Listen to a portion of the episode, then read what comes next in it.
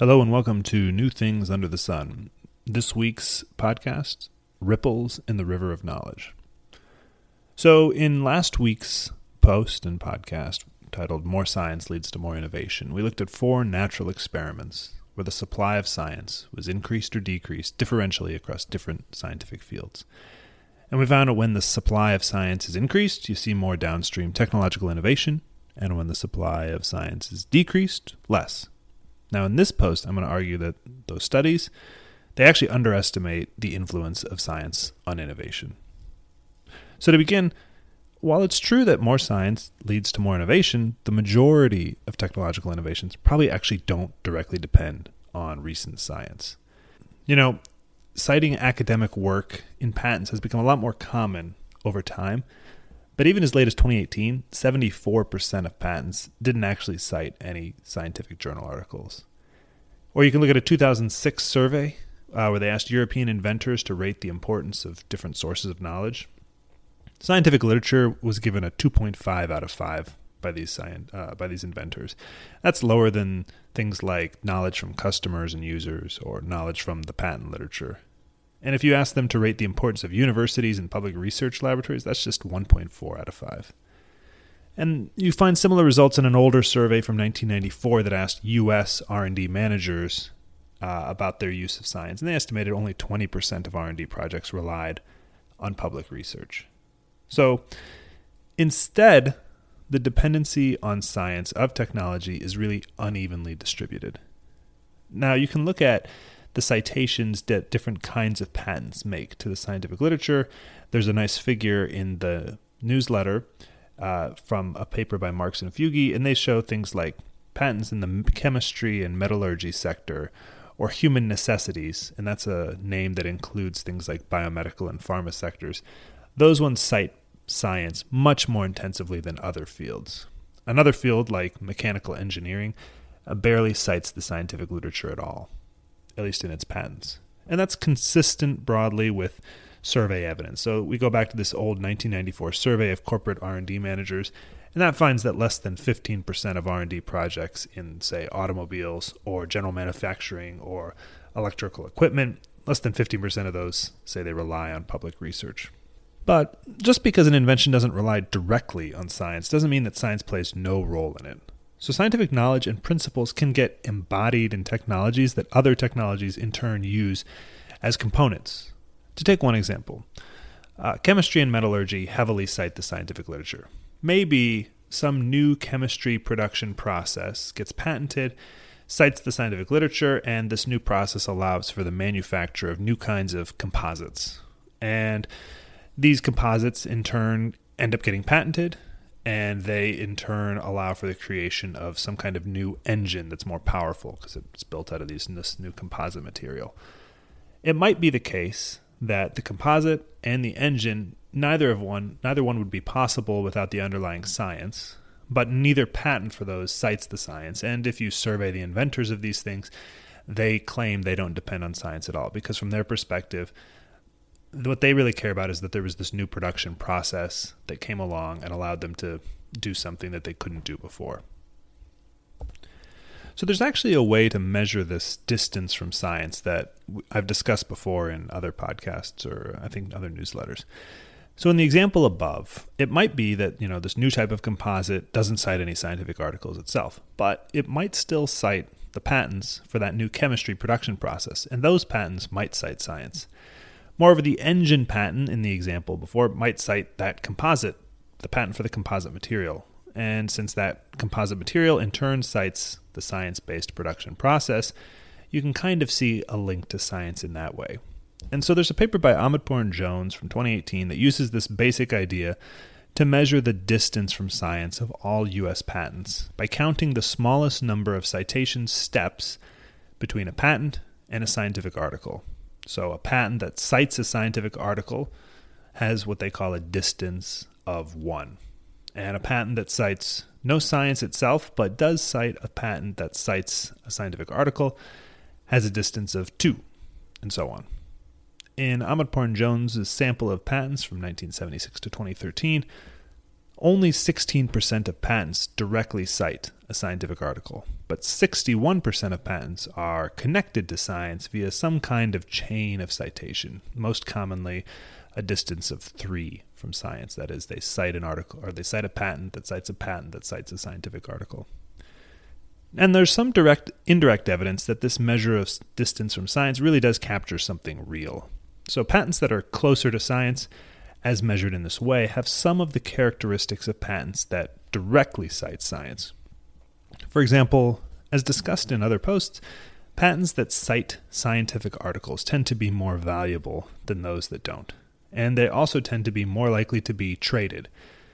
But it's also true that if you look only at patents that don't directly cite science, those that are closer to science are still more valuable and more likely to be traded than those that are farther from science.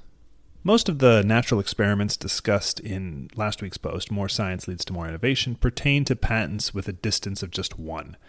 They directly cite a scientific article. In fact, half of the articles or the papers and studies we considered in that post explicitly measured the link between science and technology via a citation from a patent to a journal article, which by definition means they have a distance of one, using this Ahmadpoor and Jones uh, measure of distance from science.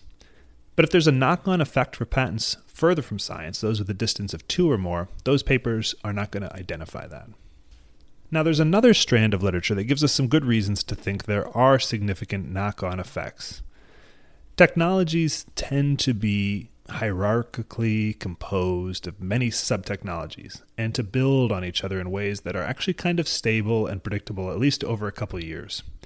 And that means there's some degree of predictability about technological trends. If there is a flurry of breakthroughs in an upstream technology, downstream technologies that tend to use that as an important component or which tend to adapt its principles and uses for new contexts are likely to see a flurry of breakthroughs in subsequent years.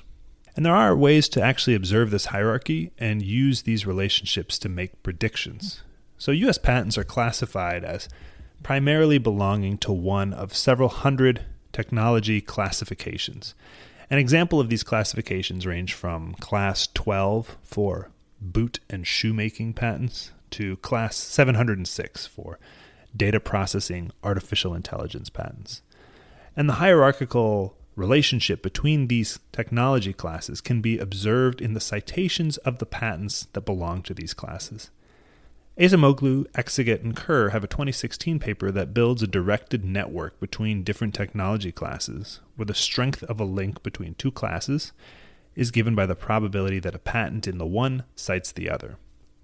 So Acemoglu, Akcigit, and Kerr show that there's a statistically significant relationship between patent activity in upstream classes on the patenting of downstream classes, which is, you know, the ones that historically cite this class heavily. Another paper by Pichler, Lafond, and Farmer from 2020 performs a similar exercise. And in the newsletter, we have a figure that plots the correlation between the growth rate of patents in a given class and the growth rate of the weighted average growth rate of upstream. And they're just really tightly correlated. They move up and to the right together. Now, it turns out that these correlations are actually robust enough to be used for forecasting. So, in one application, Acemoglu, Akcigit, and Kerr used data from 1975 through 1994 to fit their statistical model, and then they use that model to predict the number of patents in the following 10 years. Now, after you adjust for the influence of technological classification, because, for example, some classes always patent more than others, and you want to take that into account. And you take into account things like time, because in most classes, there tend to be more patent applications every year, so there's a time trend in these things. But even if you control for all that, they find that a 10% increase in predicted patenting, that is based on the growth of patenting in classes that are upstream, a 10% increase in predicted patenting is associated with an actual out of sample 3 to 4% increase in patenting. Pichler, Lafond, and Farmer set themselves an even harder statistical task, not just to predict the number of patents, but the actual growth rate in the number of patents. And they fit a number of alternative models based on data from even earlier, 1945 to 1987, and they use this to predict the growth rate of patenting in every technology class as a function of the upstream growth rate of patents. And they're doing this over lots of different models, and they use which they use data from 19 88 through 2002 to find the model that best predicts out of sample. So now they've picked the best one based on uh, performance over sort of 1945 to 2002. They take all that data, 1945 to 2002, they refit it statistically, and then they use the single model that was the best performer to predict from uh, 2003 to 2017. And then they look to see how well it does. Now, to understand its performance, you need some kind of benchmark. And so, to do for their benchmark, they're going to replicate their whole procedure, uh, but exclude this data on upstream patenting. And that means that instead, their benchmark is just going to predict patenting in any given class based on historical trends in patenting in that class. Are they going up? Are they going down? Do they tend to go up and down in sort of a oscillation or what? Again, they find that the model that best predicts out of sample, you know, from 1988 to 2002, they reestimate it, and then they use that to predict and to forecast out of sample from 2003 to 2017. And they plot the results in their figure below. At its peak, the model that uses data on upstream patenting is like 40%, uh, gets a 40% gain in predictability relative to this benchmark. So, what does it all boil down to? Historical patent citations allow us to identify the technology classes that lie upstream of any other class, and upstream patenting predicts downstream patenting in the future out of sample in at least two different papers. So we have two related but different ways of measuring indirect knowledge flows among patented technologies. Some papers have measured the distance from science via the fastest citation chain to a scientific paper. Others have defined upstream and downstream relationships among technologies based on the total share of citations that flow from one technology class to another. And so, a natural question is the extent to which these two different measures line up. And that can tell us something about how science indirectly impacts technology. For example, we know that science tends to lead to more innovation in technology classes that directly depend on science, the ones with a distance of one according to Ahmed and Jones. Are these technology classes in turn directly upstream of many other classes? If that's the case, then the results from Acemoglu, Akcigit, and Kerr, and Pichler, Lafond, and Farmer would predict an increase in science based innovation is going to lead to a second round of innovation in the technologies that lie downstream. And if those classes are themselves upstream of other classes, there could be a second reverberation, and so on. So I computed a figure uh, that you can look at in the chart with the average distance to science for U.S. patents over 1976 to 2018, based on this Ahmadpoor and Jones method and using Marx and Fuegi's dataset. On the horizontal axis, it measures the distance to science for patents belonging to each of 307 different technology classes. Since I'm interested in the indirect impact of science on technology, I limited my attention to technology classes that have a distance of two or greater. So I'm looking only at technologies that don't typically cite scientific papers directly. And in the figure, uh, some classes are to the left, means they're closer to science, as close as a distance of two, and some are farther away if they're on the right, as far away as about five steps away. And on the vertical axis, I've got the average distance to science of the upstream technology classes weighted by uh, the citation share of a class. So the lower a dot in this case, the closer to science. And these can go all the way down to a distance of one, which means they almost always directly cite science. So let's take a specific example. If you think, look at the uh, patents of class 81, which is tools, it has an average distance to the patents in that class have a distance to technology of about four and a half on average. And that means that the shortest distance to science for tool patents typically involves citing a patent that cites a patent that cites a patent that cites a patent that cites a scientific article. Now, the upstream of this of these tool patents, the classes of technology that most typically get cited by tool patents have a distance that is more like 3.6, so about one step closer. And these upstream classes include things like Class 29, metalworking. So tool patents tend often cite metalworking patents. Those metalworking patents tend to have a distance to science of 3 instead of 4.5. They also tend to cite Class 30, cutlery, which has a distance of 4.1 on average. And the main takeaway is that classes directly upstream of these tool patents tend to be closer to science than the tool patents do. And that turns out to be not atypical.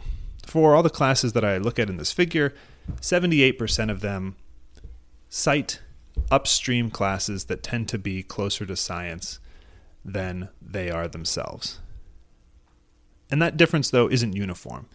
If you look only at technologies that are kind of far from science, so they're three or four steps away, so three steps is like, you know, three citations, so a patent citing a patent that cites a patent that cites science.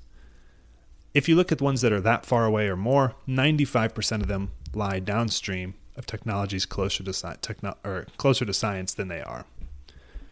But if you look at classes in the range of 2 to 3 intervals, it's actually 50-50. And that essentially means that technologies that are just 1 to 2 citation steps removed from science largely cite each other. They don't primarily build on technologies that are closer to science, but technologies further out do. So, just one more time because it's sort of hard, I think, in audio. Technologies that are like uh, one or two steps removed, they tend to just cite other technologies that are one to two steps removed. Patents that are further away, they tend to cite patents that are closer to science than they are themselves. So, where do we all stand? In More Science Leads to More Innovation, the podcast from last week, we looked at pretty compelling evidence that increasing the supply of science tends to lead to more innovation. But that direct effect is concentrated in a relatively small share of technologies. Remember, only a quarter of patents directly cite scientific work. However, any innovation tends to have spillover effects.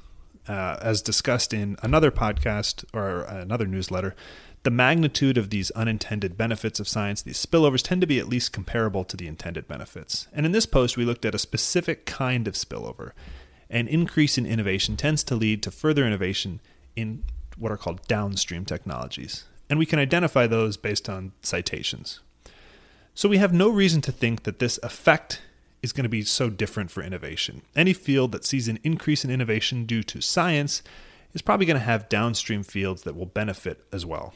Initially, these downstream fields might also be relatively close to science themselves, but it seems like eventually the passing of technological concepts and improved components from upstream to downstream does become a channel through which the fruits of science might measurably flow. Thanks, everybody. And now it's time for the standard end of the episode boilerplate. You've been listening to a podcast from New Things Under the Sun, a living literature review with the mission of communicating what academia knows about innovation in accessible but rigorous research syntheses. New Things Under the Sun is a living literature review, which means I go back and update these research syntheses as new research is published or I discover it. The podcast you listen to is taken from the first published version of one of these syntheses. To see if there's been any updates about the claims made in this podcast, or to learn more about this project, head to newthingsunderthesun.com.